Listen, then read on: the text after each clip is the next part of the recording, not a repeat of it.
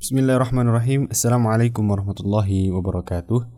Alhamdulillahirrabbilalamin Wassalatu wassalamu ala nabina mustafa Nabina Muhammad sallallahu alaihi wasallam. Amma ba'du. Kaifa halukum? Pendengar sahabat Quran di mana pun anda berada Senang sekali saya Taki Altman bisa kembali menemani sahabat Quran. Dan tentunya pada kesempatan kali ini dalam program Makon Majelis Takon seputar hukum keislaman. Yang mana telah hadir bersama kita yakni Syekh Abdul Qadir Abdul Muiz dan juga mutarjimnya Al Ustadz Nurul Hidayat yang insya Allah pada kesempatan kali ini kita akan melanjutkan pembahasan kita yaitu berkaitan tentang bagaimana pandangan fikih untuk memboikot suatu produk yang telah menghina baginda Rasulullah Shallallahu Alaihi Wasallam. Dan bagi sahabat Quran yang memiliki pertanyaan seputar hukum keislaman, bisa nanti Anda kirimkan melalui via SMS dan juga via WhatsApp di nomor 081 229 888614. Baik untuk mempersingkat waktu, langsung saja kita persilahkan Ustadz Nul Hidayat untuk mulai pembahasan pada kesempatan kita kali ini. Ya, monggo tafadhol Ustaz. Bismillahirrahmanirrahim. Assalamualaikum warahmatullahi wabarakatuh. Alhamdulillah rabbil alamin. والعاقبة للمتقين ولا عدوان إلا على الظالمين وصلى الله على نبينا محمد وعلى آله وأصحابه أجمعين وبعد Sahabat Al-Quran dimanapun Anda berada, kita lanjutkan uh, majelis kita. Ini masih berkaitan dengan uh, bab tentang memboikot produk-produk kafir yang mereka me, uh, menghina ya syiar-syiar agama kita, terlebih menghina Nabi kita Nabi Muhammad Sallallahu alaihi wasallam. Untuk mempersingkat waktu, waktu dan tempat kita persilakan kepada syekh kita. Falyatafadhal mashkura. Bismillahirrahmanirrahim. Assalamualaikum warahmatullahi wabarakatuh. Waalaikumsalam warahmatullahi wabarakatuh. Bismillahirrahmanirrahim. Alhamdulillahi rabbil alamin. والصلاة والسلام على أشرف الخلق وأطهرهم وأزكاهم محمد بن عبد الله صلى الله عليه وسلم الرحمة المهداة والنعمة المسداة والسراج المنير البشير النذير اللهم أحينا على سنته وأمتنا على ملته وارزقنا شفاعته وأرفقنا صحبته في الفردوس الأعلى ومتعنا بلذات النظر إلى وجهك الكريم. اللهم آمين يا رب العالمين. اللهم سلمني وسلم مني. اللهم سلمني وسلم مني. اللهم سلمني وسلم مني. أما بعد. وقد توصلنا بالأمس. لا استثناءات وصلنا في مثال عن الدخان. وقلنا أن البضائع التي تباع وتشترى من الكافر الحربي إذا تيقن أن هذه البضاعة سيستخدمها في قتل المسلمين فإنه بالتالي لا يجوز البيع والشراء منه. هذا مستثنى من القاعدة أن الأصل في البيوع الإباحة أو الأصل في كل شيء أو الأصل في الأشياء الإباحة ما لم يرد نص بالتحريم. واستثنينا أنه إذا تيقن ولذلك ذكر الإمام العز بن عبد السلام في قواعده في قواعد الإمام العز بن عبد السلام في القواعد الفقهية فقال قاعدة تسد الذرائع وكل ما يسد الذرائع أو كل ما تسد به الذرائع كل ما تسد به الذرائع يؤدي إلى الحرام. يعني كل ما تسد به الذرائع يؤدي إلى الحرام أو قد يؤدي إلى مفسدة. وهو بين ثلاث حالات. بين ثلاث حالات.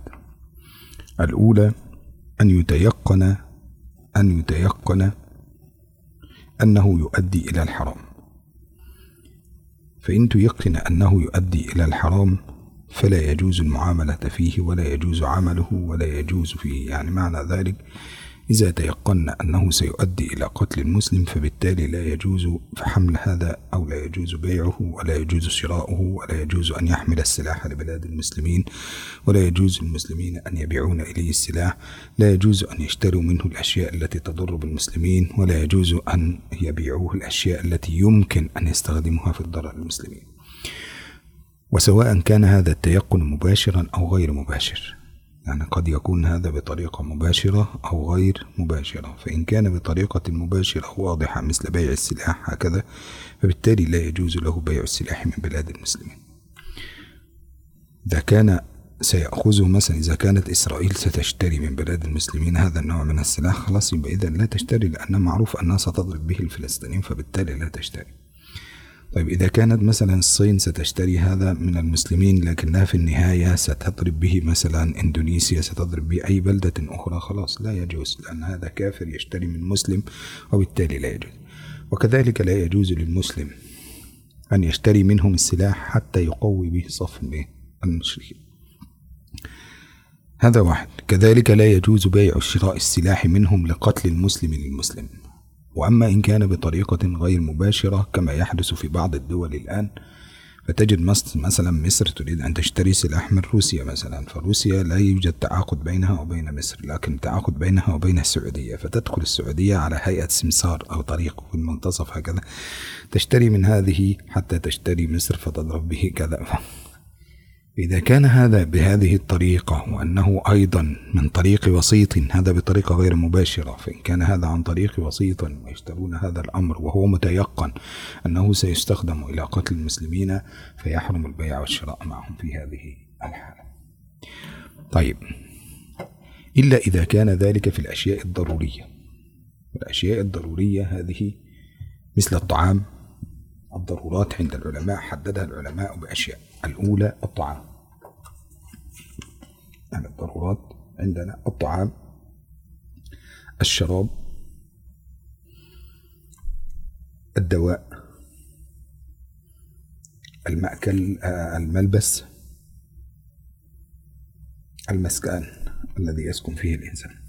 طبعا الإنسان لا يمكن أن يشتري بيت من هناك يعني خلاص هذه الأمور منهية يعني هذه الضرورات لكن الضروريات التي نتكلم عنها هنا أو المقصودة معنا هنا هي الدواء والطعام والشراب وأمثلة الطعام ليس كل طعام ضروري. يعني أحترمك فيك هذا ليس كل طعام ضروري. فالطعام الضروري مثلا هو ما يحتاجه الإنسان في طعامه كل يوم. مثل الأرز مثل الدقيق هذه الأشياء التي يحتاجها الإنسان وتختلف من مكان إلى مكان.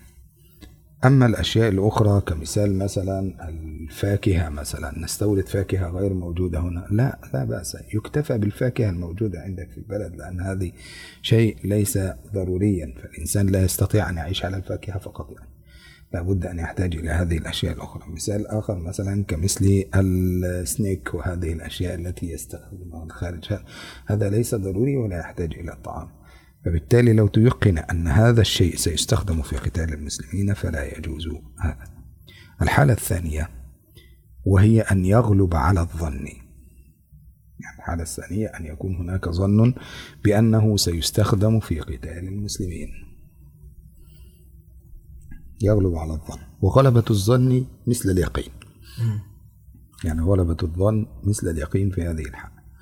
فإن غلب على الظن أنه سيقتل به المسلمين فيحرم البيع والشراء معهم من هذه الأشياء. إذا كانت فرنسا ستبيع لنا مثلا الجبن وهذا وهذه الأشياء لا تبيعها كثيرا. هذه نعم هي تبيع أطعمة لكن هذه الأطعمة هل تساعد بها من يقتل المسلمين أو لا تساعد؟ هل تضيق بها على المسلمين أو لا تضيق؟ هل تفعل كذا أو لا تفعل؟ قالوا أن هذا أيضا إذا كان يدخل في قتال المسلمين أو هذا فلا يجوز بيع هذا الشراء. إذا غلب على الظن إذا غلب على الظن وغلبة الظن هذه معناها أنها رجحان الظن وليس رجحان اليقين. يعني رجحان الظن يعني مثال مثلا نقول بدرجة يعني مثلا اليقين يكون بدرجة مئة بالمئة. فنحن نعرف وعندنا آآ عندنا ما يدل على ذلك. لكن غلبة الظن هذه ممكن مثلا ستين بالمئة خمسة وستين بالمئة. غلب على ظن الناس أن هذا يؤدي إلى قتل المسلمين بالتالي لا يجوز مثله مثل اليقين بالضبط. Baik. Menyambung apa yang sudah dijawab di pertemuan sebelumnya bahwa hukum asalnya jual beli itu termasuk antara orang muslim dan kafir itu boleh. Karena asal mula hukum dalam segala satu hal yang dalam masalah eh, apa namanya kemanfaatan itu dibolehkan. Kan tapi ada pengecualiannya ya. Ketika ada eh, jual beli ya, antara orang muslim dan mukmin yang terlarang di antaranya adalah ketika diketahui bahwa eh, apa yang diperjualbelikan itu menjadi suatu kemadorotan ya, digunakan untuk mem membunuh mencelakai seorang muslim lainnya ya. Yang mana kaidah yang beliau sampaikan adalah dari kaidah uh, seorang ulama besar ya Izub ibnu Abi Salam yang mana beliau memberikan tiga keadaan tentang uh, dalam kaidah fikihnya tentang keadaan yang mana uh, menjadi eh, perincian dari jual belinya seorang muslim dan mukmin dalam masalah-masalah yang mana hal ini yang pertama adalah ketika keadaannya adalah diyakini dengan benar sebenar-benarnya dengan eh, baik dari pengalaman atau kebiasaan atau memang informasi yang masuk bahwa apa yang diperjualbelikan itu adalah barang-barang yang mana dipergunakan untuk keharuman yaitu keharuman yang eh, paling besar adalah ketika digunakan untuk mencelakai atau kemudian untuk membunuh sesama eh, saudara kita kaum muslimin di tempat lain. Ya, yang contohnya adalah eh, jual beli senjata atau yang yang lainnya yang mana dipergunakan untuk eh, digunakan untuk eh, misal eh, oleh Israel digunakan untuk Eh, membunuh atau kemudian mencelakai saudara-saudara kita di Palestina. Nah, yang mana uh, berkaitan dengan keadaan yang pertama ini yaitu yakin bahwa hal-hal yang diperjualkan beli, belikan jual belikan tadi men, uh, dipergunakan untuk sesuatu yang haram maka uh, ada dua hal ya ada yang mubashir tadi yang langsung ya tadi ya seperti tadi senjata jual beli senjata antara negara yang memang dia sedang uh, terus menerus memerangi kaum muslimin di tempat lain. Contohnya ada Israel yang uh, uh, mendolimi saudara kita di di Palestina. Atau Ghairu Mubashir ya misal dengan perantara negara lain. Ya, ini tadi yang dicontohkan ya.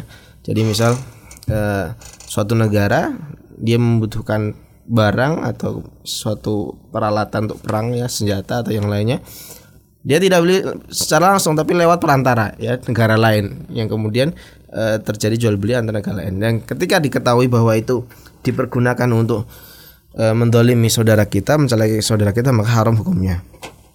Dan ada pengecualian lagi kecuali barang-barang sifatnya adalah kebutuhan pokok yang tidak bisa dipenuhi oleh e, kaum muslimin dan harus jual beli dengan orang-orang kafir.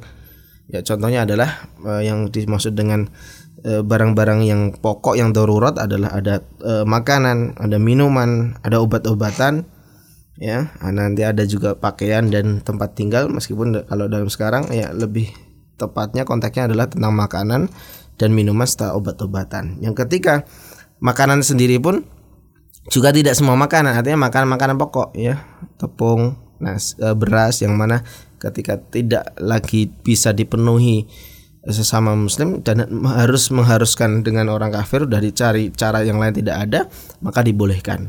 Ya.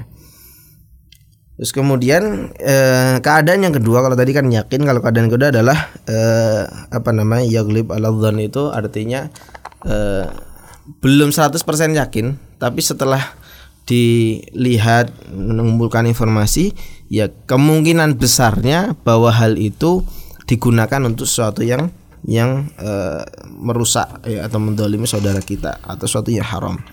Ya.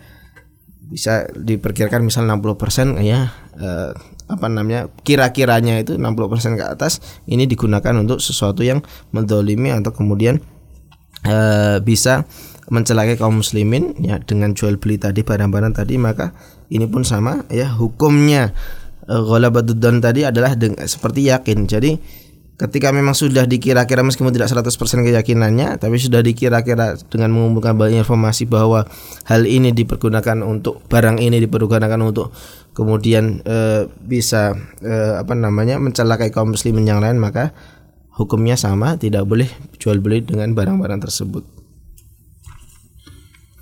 أما الحالة رقم ثلاثة وهي التي يحدث فيها شك فقط وإذا كان هناك شك فقد اختلف الفقهاء في هذه الحال. وقال بعضهم أنه لا يبيع ولا يشترى إليه. قال بعضهم لا يبيع وقد جاء الخلاف في مجموع للنووي هل يباع لهم في حالة الشك أم لا يباع. وقد ذكر الرافعي في النووي يعني ذكر النووي في المجموع قول الرافعي بأنه لا يجوز بيعهم. لا يجوز البيع والشراء منهم بسبب هذه الحالة. إذا كان هناك شك فإنه سيؤدي إلى الضرر بالمسلمين. لأن هنا درء المفاسد مقدم على جلب المصالح. فإذا كان الشراء منهم سيؤدي إلى مفسدة نحن نحتاج منه إلى مصلحة ولكنه سيؤدي إلى مفسدة. فنقدم إيه؟ درء المفسدة على جلب المصلحة للمسلمين ونرد هذه المفسدة التي تأتي منهم ولا نشتري منهم ولا نبيع. هذا قول الرافعي الذي جاء في المجموع للنووي. ولكن النووي قال وهذا القول عندي ضعيف. قال وهذا القول عندي ضعيف والأرجح عندي أن هذا آه، أنه يجوز البيع منهم في حالة الشك لأن هذا غير متأكد ولا غير متيقن ولا غير معروف والشك دائما يكون قائما على ظن غير راجح. يعني الشك قائما دائما يكون على ظن غير راجح فقد يتبين الخطأ فأكون قد ضيعت مصلحة على المسلمين. ولكن النووي هنا يقول ونشتري منهم مع أخذ الحذر. يعني تشتري منهم مع أخذ الحذر منهم لأن الله عز وجل قد أمرنا أن نأخذ حذرنا منهم في كل شيء. فقال الله سبحانه وتعالى يا أيها الذين آمنوا خذوا حذركم فانفروا ثبات أو انفروا جميعا. يعني لا تنفروا. مرة واحدة يثبت مجموعة وينفر مجموعة حتى أن الله عز وجل يقول وما كان المؤمنون لينفروا كافة.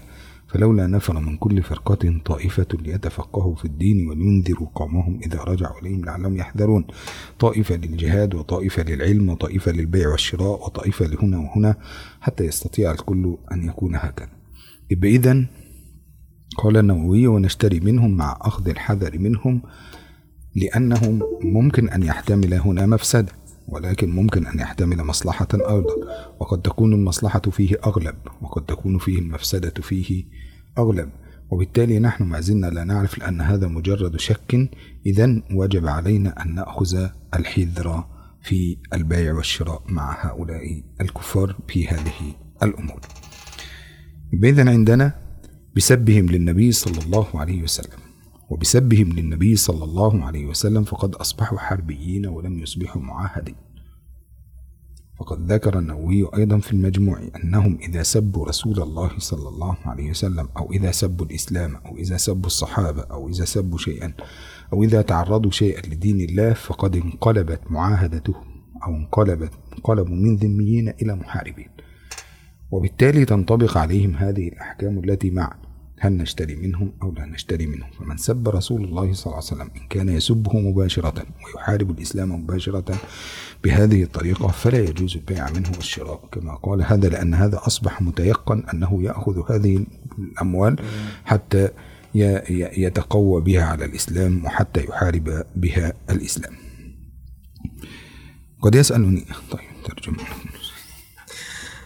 Baik, eh, keadaan yang ketiga tadi yang disampaikan oleh eh, Imam Aziz bin Abdussalam adalah keadaan ketika ragu-ragu apakah ini barang ini ketika dijual beli antara muslim dan kafir digunakan untuk eh, yang moderat atau tidak.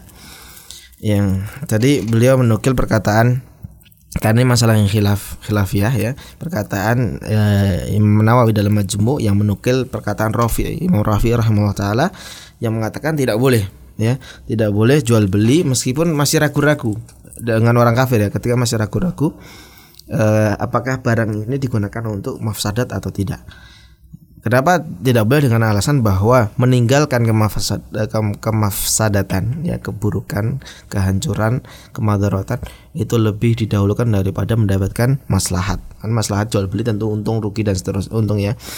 Tapi eh, kemafsadatan ini harus di, didahulukan artinya harus ditinggalkan dulu. Artinya kemudian beliau mengatakan tidak boleh. Tapi Imam Nawawi mengatakan bahwa perkataan ini adalah menurut beliau perkataan yang lemah.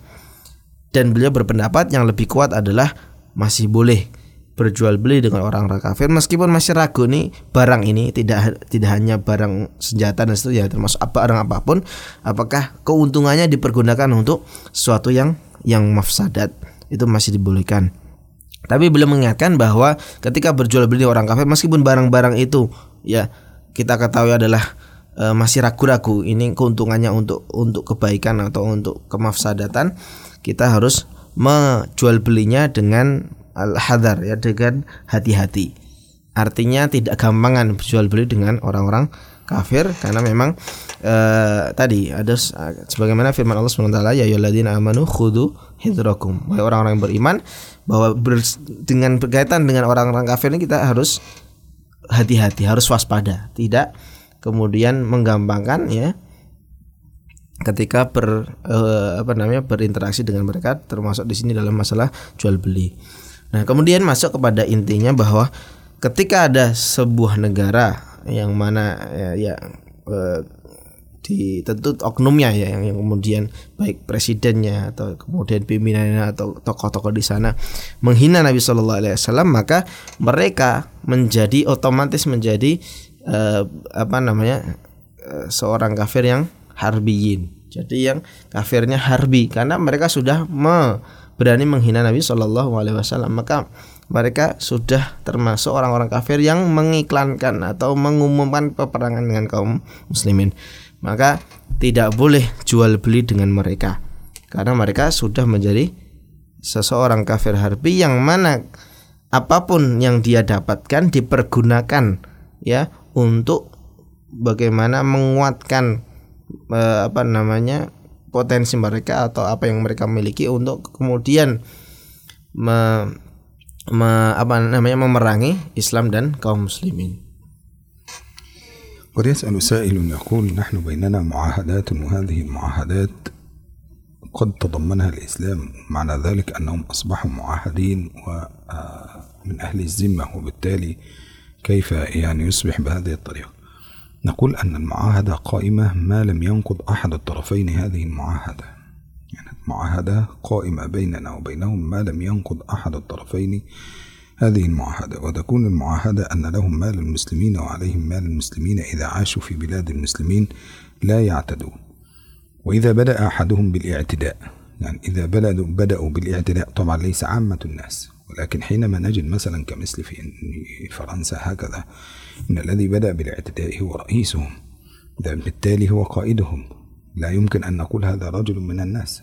لا نقول أنه واحد من الناس. يعني مثلا سامحني أستاذ نور لو أنا مثلا في مصر وتعديت عليهم هل هذا نقول انتقضت المعاهدة؟ لا أنا فرد واحد من المجتمع ليس لي شأن في البلدة أنا رجل ممكن يخطئ ويصيب لكن إذا جاء الخطأ من القائد فهو خطأ الجميع. إذا هنا في هذه الحالة إذا بدأ بالاعتداء إذا بدأ هذا بالاعتداء والاعتداء قد يكون اعتداء بالسلاح وقد يكون اعتداء باللسان. قد يكون اعتداء بسلاح أو قد يكون اعتداء باللسان. فإننا مثلا حينما يعتدي على رسول الله صلى الله عليه وسلم فقد اعتدى على أقدس شيء عندنا في الشريعة الإسلامية وبالتالي فإنه قد تعدى وأساء وظلم وهذا ليس رجلا عاديا. إذا اعتدى بلسانه أو اعتدى بيديه أي بدأ بالحرب وبدأ بالضرب أو بالمكر والخديعة بأن يوقع المسلمين في أفعال عن طريق الخديعة بهم وأن يوقعهم في الحروب وأن يوقعهم في هذه الأشياء. إذا كان سيوقع المسلمين بالمكر والخديعة أو أنه يعتدي بلسانه أو أنه يعتدي بقواته أو جنوده أو بالحرب على المسلمين. هذا كله يفسد المعاهدة وينقضها وبالتالي لا يكون بيننا معاهدة. إذا نحن الذي بيننا وبين فرنسا الآن لا يعتبر معاهدة ولا هم معاهدين ولا هم هم هكذا هم يحاربون الإسلام علنا في بيته. طيب ما هو الذي يجب علينا فعله؟ الذي يجب علينا فعله في هذه الحالة أننا أولا نعد لهم ما استطعنا من قوة. كما قال الله سبحانه وتعالى وأعدوا لهم ما استطعتم من قوة ومن رباط الخيل ترهبون به عدو الله وعدوكم. وهذه الآية حقيقة هذه الآية وأعدوا لهم ما استطعتم من قوة. هذه الآية تبين للناس أن الناس لابد أن يكونوا مستعدين جدا في أمور الشريعة الإسلامية. لماذا؟ لأن أمور الشريعة الإسلامية مبنية على الاحتياط. أمور الشريعة الإسلامية كلها مبنية على الاحتياط. ومبنية على أخذ الحذر. فلا يجوز لك في الشريعة الإسلامية أن تفعل شيء أن تأخذ بشيء. يعني لو أنت عندك شك في أمرين خذ بالأحوط. إن كنت تشك أنه يبيع ولذلك عند المالكية في قاعدة الأخذ بالأحوط عند المالكية في قاعدة الأخذ بالأحوط يقول الشيخ ابن عليش في آه، حاشية ابن عليش على الشرح الكبير يقول آه، والحربي لا يباع له ولا يشترى. والحربي لا يباع له ولا يشترى منه حتى تكسد بضاعته. لا يشترى منه حتى تكسد بضاعته. فلا يبيعها في بلاد المسلمين ولا يشترى منه سواء كان في بلادي أو في غير بلادي مطلقا سواء تيقن أو ظن أو يعني غلب على ظنه أو شك. في هذه الحالات الثلاثة أخذا بالأحوط عند المالكية لا يباع منهم ولا يشترى ولا كذا. فأخذوا بقاعدة أن الشريعة قائمة على الاحتياط. هنا قالوا إذا اعتدى علينا بأي شيء لا نشتري بضاعته ولا نبيعه ولا آه ولا آه نتعامل معه. وإذا جاء إلى أسواق المسلمين لا يرد. لكن يدخل السوق ويترك في السوق كمثال الذي يحدث الآن يترك في السوق تترك بضاعته والناس لا تشتريها وبالتالي تكسد هذه البضاعة فتفسد ترد إليه فاسدة لا شأن لها. ويكون هنا أن المسلمين هم الذين امتنعوا ولم يعتدوا عليه. هذا كلام المالكية. طيب قد يسأل سائل ويقول هل عندكم أدلة على كلامكم من سيرة رسول الله صلى الله عليه وسلم؟ نقول له إن كان في الوقت بقية أكملنا وإن لم يكمل غدا إن شاء الله Baik, tadi disampaikan bahwa uh, ketika ada suatu, suatu golongan, suatu kelompok atau yang kemudian pimpinannya menghina Nabi Sallallahu Alaihi Wasallam, maka uh, hukumnya mereka menjadi uh, seorang kafir yang harbi, yang mana hukum aslinya tidak boleh kita bermuamalah dengannya, termasuk muamalah jual beli. Kemudian dia mengatakan, ya kalau uh, bahwa negara kita negara muslim dengan mereka orang-orang yang kafir yang menghina nabi ini ada muahad ada ahdun ada perjanjian damai ada uh, di apa namanya kerjasama diplomatis dan seterusnya. Dan mengatakan mereka adalah aludhumah yang mana kita boleh bermuamalah dengan mereka. Maka kita katakan bahwa uh, kafir yang seorang kafir yang mana dia memiliki uh, hak untuk kita hormati, kita bermuamalah dengannya adalah mereka mereka orang kafir yang masih menjaga perjanjian damai ya kedamaian dengan kaum muslimin. Kalau ada salah satu yang kemudian menging, uh, men, apa namanya mem, dengan sengaja melanggar perjanjian damai tersebut maka sudah tidak ada lagi perjanjian. Nah, dan ketika perjanjian ini bisa di dibatalkan atau dilanggar baik dengan lesan atau dengan senjata. Yang kalau berkaitan dengan menghina Nabi tentu dengan lisan mereka. Itu termasuk dengan bentuk mereka memutus hubungan dengan cara mereka ya dengan sebab mereka dengan sengaja dengan lisannya menghina Rasulullah SAW dan perlu diketahui bahwa Nabi SAW adalah setinggi tingginya uh, syiar dan uh, apa ya mukodasat itu ya sesuatu yang sangat disucikan dalam agama kita. Maka ketika ada uh, sebuah kelompok atau sebuah negara yang menghina Nabi Sallallahu Alaihi Wasallam berarti mereka sudah meng mengumumkan ya mengumumkan peperangan yang yang benar-benar karena mereka menghina uh, sesuatu yang paling suci dalam agama kita dan termasuk kaidahnya bahwa suatu kesalahan, suatu perbuatan dari seorang pemimpin, suatu tempat, suatu negara, suatu kelompok, suatu organisasi, maka itu termasuk kesalahan bagi semuanya. Ya. Jadi eh, maka perkataan seorang pemimpin itu mewakili siapa yang dipimpinnya. Kalau dia presiden, pemimpin suatu negara, maka itu adalah eh, simbol dari apa yang e, dikatakan oleh negara tersebut yang diamini oleh rakyatnya meskipun tidak semuanya ya karena memang dia adalah seorang pemimpin beda misal ada rakyatnya yang kemudian menghina ya baik menghina simbol-simbolnya atau menghina Rasulullah SAW maka urusannya berbeda tapi kalau sudah negara pimpinan negara maka ya hukumnya bahwa negara tersebut sudah dengan jelas dengan nyata ya sudah mengumumkan bahwa mereka memutus perjanjian damai dengan kaum muslimin. Nah, kemudian ketika sudah jelas seperti ini apa yang harus kita lakukan? Ya terhadap mensikapi hal uh, apa namanya kejadian ketika ada sebuah uh, apa namanya seorang presiden sebuah negara menghina nabi kita Nabi Shallallahu alaihi wasallam. Maka yang pertama adalah kita menyiapkan ya menyiapkan idadul idadul quwwah ya. Sebagaimana firman Allah Subhanahu wa taala dari surat Al-Anfal ya. Wa'idu lahum mastata'tum min quwwah bahwa Allah mewajibkan kita untuk bersiap-siap dari kekuatan ya untuk memerangi orang-orang kafir. Itu hukumnya wajib ya dan kita eh, ingat bahwa syariat kita ini mabniyatun 'alal ihtiyat ya. Eh, berdiri di atas kehati-hatian ya. Di atas kewaspadaan.